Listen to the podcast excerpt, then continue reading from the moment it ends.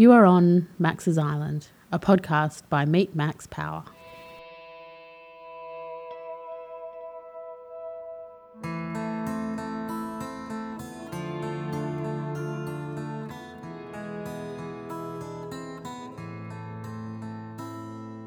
On Max's Island podcast, you'll hear the lived experiences of people who choose to live life a little differently.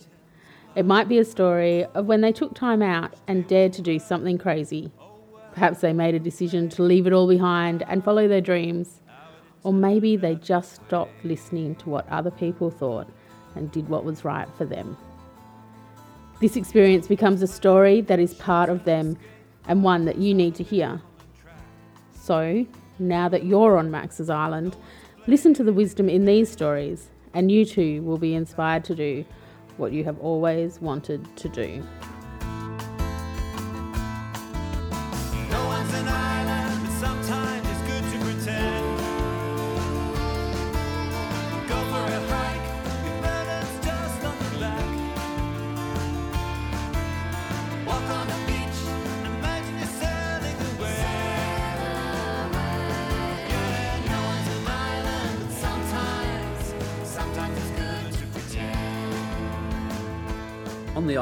Me today is Tracy Wilson.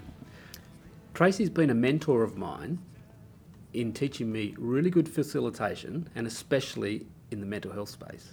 Tracy's an expert on being trauma informed and what that means when dealing with people with lived experience and has taught me a lot over the last couple of years. So, Tracy, welcome to the island. Thank you, Tony. Thanks for having me on your island. Now, Tracy, always ask all my guests just to introduce yourself a little bit. Don't give everything away, save some of that for the story. But Okay. what's something a little different about you that we should know? Ah, something a bit different about me is on my mother's side of the family, their heritage was Romany Gypsy.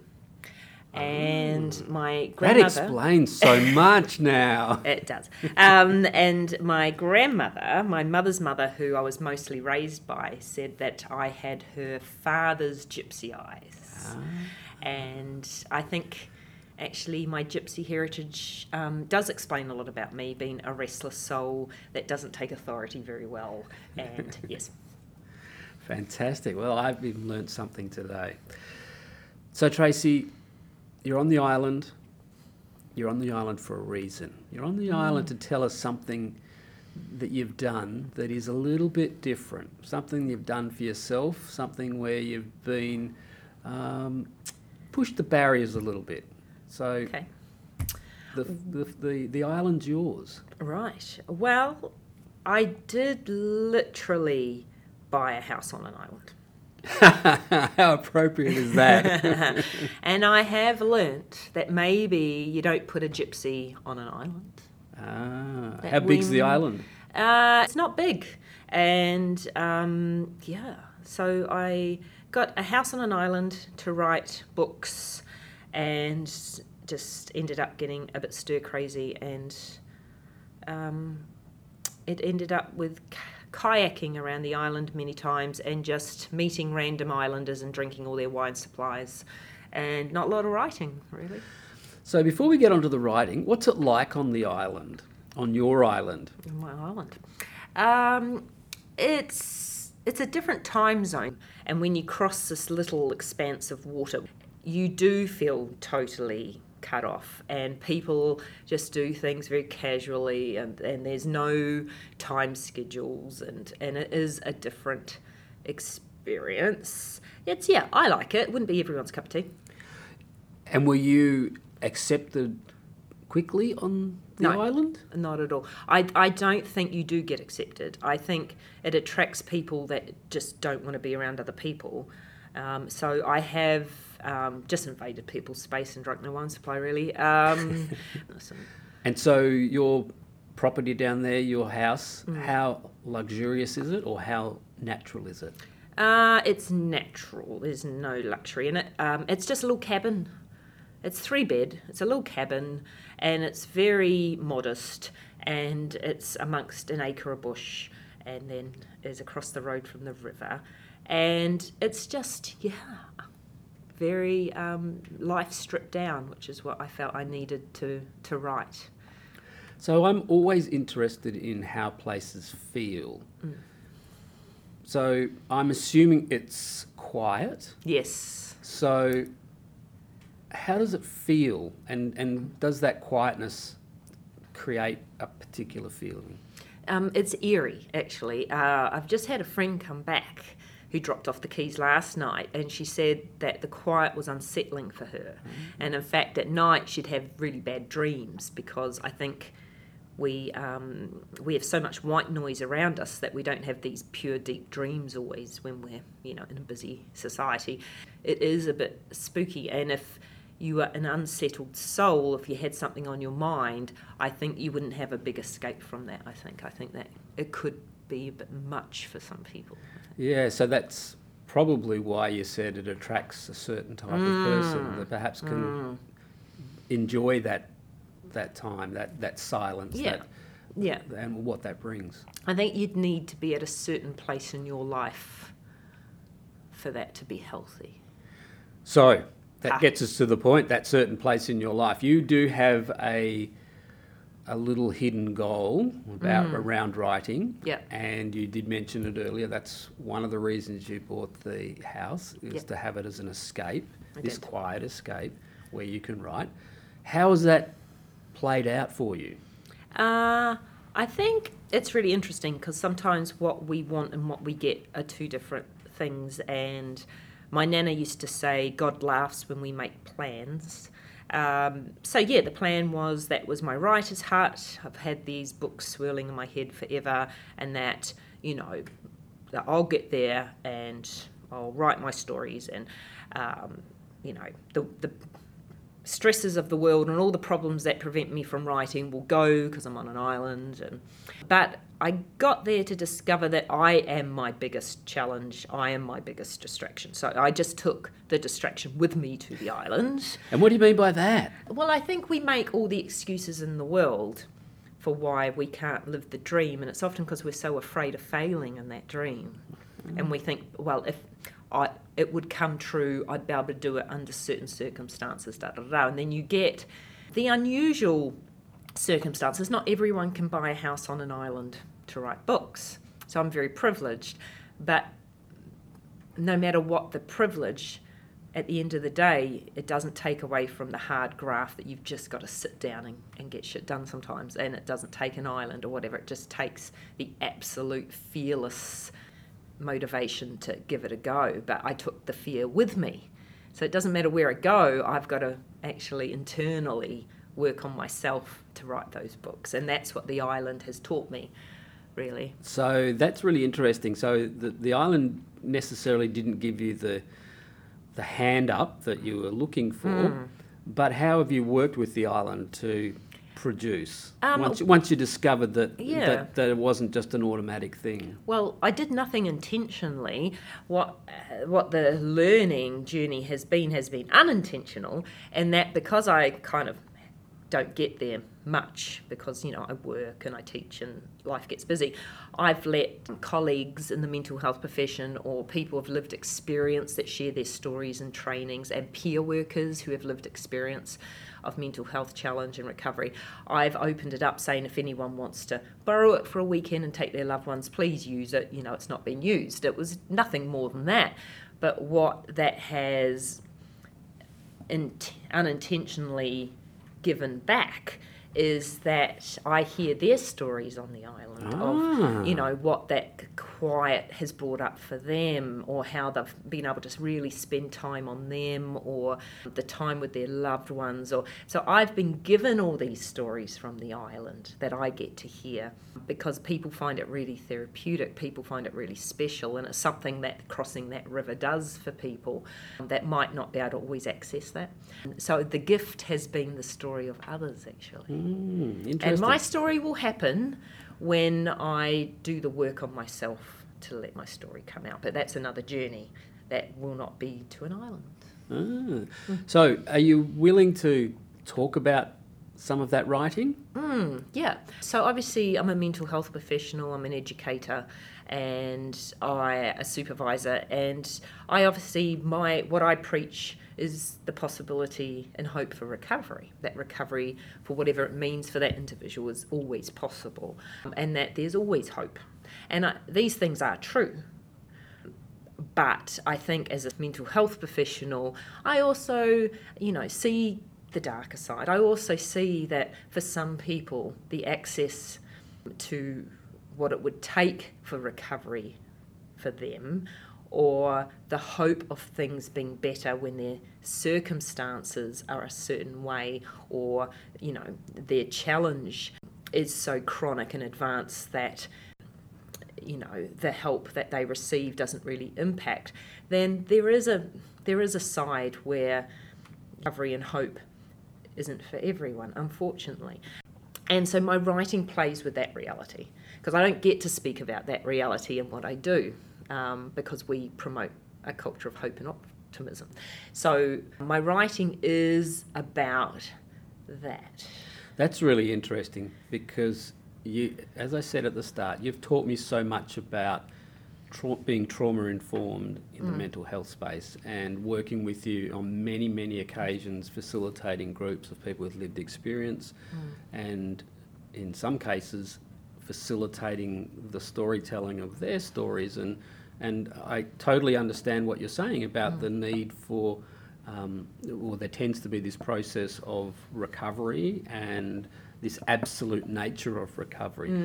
But mm. the reality is, I, I do see that, and I have s mm. witnessed that with you, that mm. some people, it is a difficult thing to get that absolute recovery. That's. And recovery is a relative position in a lot of people's case. So recovery in our lens is somebody being able to live what their good life is for them, whatever that is for Yes. them, and find purpose and meaning in life and live a fulfilling life for them, right, as individuals. But not everybody gets the resources or the opportunity to fulfill that. Unfortunately, we're not in an even world or a fair world even. And and so my writing is about accepting people where they're at and accepting that there are all sorts of stories and that not only you know so i think we pick and choose the ones that make us happy or make us feel we're doing our jobs well or, or whatever but um, my writing is about you know the, the side that w- we don't really talk about. And um, it's dark. And i think that's what also made me want to go to an island because i thought, thought if i'm going to write this shit i better hide away. Um, but i think and I think also, as somebody with lived experience myself, I live with mental health challenge. I thought if I immersed myself in this writing and my stories, that I would, I would be walking such a thin line between sanity and insanity, that I wouldn't want people to witness that. And I thought that I know I need to write these books, but you know, juggling being healthy with what I live with can be so um, hit and miss that I take the the chance that I might not be able to manage it as well to do this. So I think there was an element of fear in that respect too. Yeah, and that, mm. that's I reckon it's a really good point that you're, mm. you're bringing up. You know, in mm. my storytelling work and uh, uh, mostly with people with lived experience, I talk about the concept of their uh, soul life, which means that they're made up of many parts. They're made up of many stories. Their soul, and they're not made up of just a singular story. No. And sometimes that those individual stories, some of them can be enlightening, some of them can be traumatic. Mm. And it's the combination of all of those that mm. need to be understood. Mm. And that a lot of people, when their recovery processed, it's, it's really important to understand and process that they're- they, have multiple narratives. that's Some right. are more positive than others, but they are all influential in who you are, and in particular on that road to recovery. Mm, absolutely. And I think it's also for me, as a, a bit like yourself, Tony, you're your family story historian, and we've talked about this. And I, having spent a lot of time with my grandmother and her sisters, I heard their stories. And so, in some ways, I'm my family's historian. And we've got had mental health challenge run through our family, and there's been a lot of you know, human rights violations in my family. And so I, I kind of want to incorporate that, although I write fiction, I want to incorporate that so that these, you know, stories aren't lost. It's, it's not really, it- it's actually, none of my stories are about me. I haven't got that need to share that. Um, My stories are about historical learning points in the um, history of uh, mental health, and because it's still living history, and it's really important we, we remember that actually, you know, mm. violations happened not that long ago. You know. I really like that tangent you've just quickly taken us on, mm. and if I just can just go down that path for a little bit. So we're recording this at a lunch break on the second day of the Social Impact Festival, mm. and it the Social Impact Festival is being run by Aboriginal elders, and therefore there's been a lot of storytelling. There's been a lot of cultural connection and reflection on cultural history and the sense of generations and family. So the fact that you've just, you know, you rightfully pointed out, we have talked about this over a glass of Chardonnay many times. The Many glasses. yeah, the uh, that we are both proud custodians of the knowledge of our families, and, and we're keen to add to that all the time. And I must admit, that's been the biggest takeaway for me, how important that really is uh, for me, and obviously for my family and my family's legacy. So it'll be interesting to see whether, as you rightfully pointed out, that your writings aren't about yourself, but you are dealing with concepts that are are about your mm. history and your generational history and culture. And I'm sure that will come through Yeah. and that legacy will then be That's it. carried on. And I think it is, you know, in my context, intergenerational trauma because why I became a mental health professional wasn't because I live with mental health challenge. I'd, I've managed that well for years. It's never defined me. I was a teacher, I was a youth worker. But what brought me into this was advocacy because I have that family history and I always wanted to play a part in positive change and have things better understood. And, and my nana's father, who developed depression after the Second World War because his son was killed, was put into an institution and he died receiving electric shock treatment. Wow. So, and that's because nobody told him what was going to happen, and he never got the opportunity to tell them he had a heart defect, and that maybe that wasn't such a good idea because things happen to people then. Yes. And so it's I've always advocated for working alongside people and people, you know, being the leaders of their journey and being experts of themselves and truly listening to people. So my nana's sister lived her adult life and life and she died in an institution. So and I think, you know, it I can relate to stuff that's just in your blood. Do you think know? that is something that may be a reason why you're uncomfortable sometimes on the island? That you're away from things, and perhaps it's it's a metaphor for that institutionalism. Maybe, maybe. So I just think we do things sometimes on such a subconscious level. And but I went and put my money on it. Having said that, though, I think one of the great things about the human mind is that we can change it. Mm. Neuroplasticity and the, the thoughts around creating new thoughts through ritual and through experience. So I'm sure that you'll be able to perhaps make it work Ah, I So- think it's working. from from a point of view of, of your writers. I My think from a retreat to Yeah. go down with your family and relax, Yeah. they'll never go away, and, No, and, that's and that's worth every cent you've spent. Yeah. But I'm sure at some point you'll get that level of inspiration for your Yeah. writing Yeah. from being down there. I think I just need to stop fearing failure, really. Yeah. Like we all do, don't we? We what would we all do if we didn't fear failing at it? And from your facilitation point of view, Mm. you do that every time. We do. We all do that when we go when we start a workshop. Mm.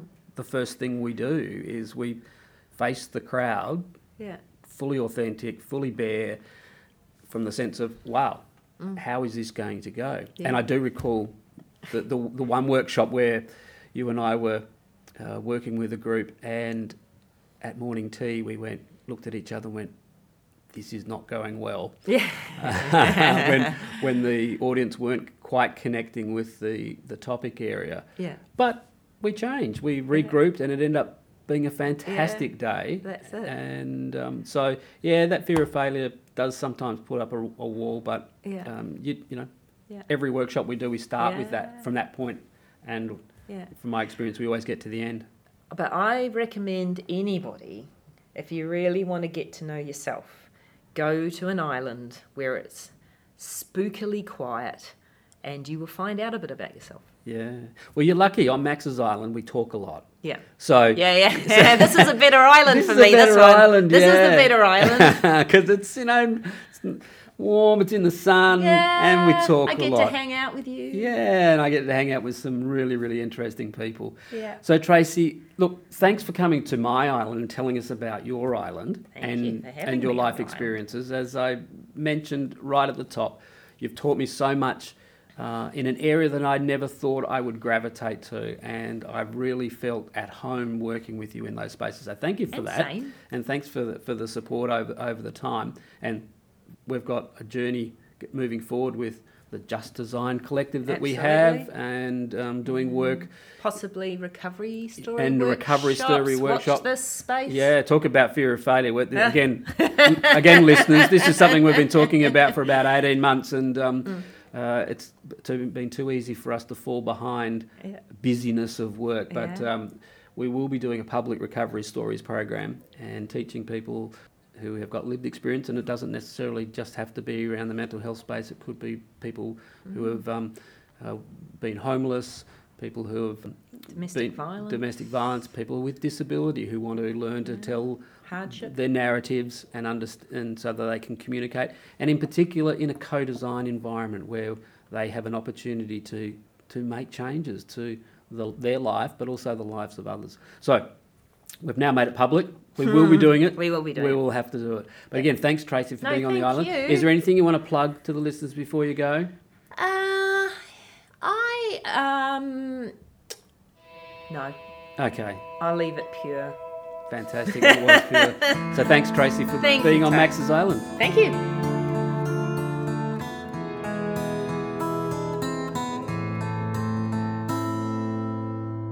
We spoke on the bus on the way home from work.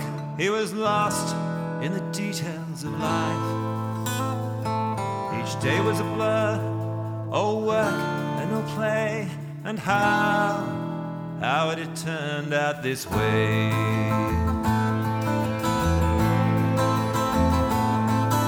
He told me his plan, a short-term escape, five weeks on the Bibbulmun track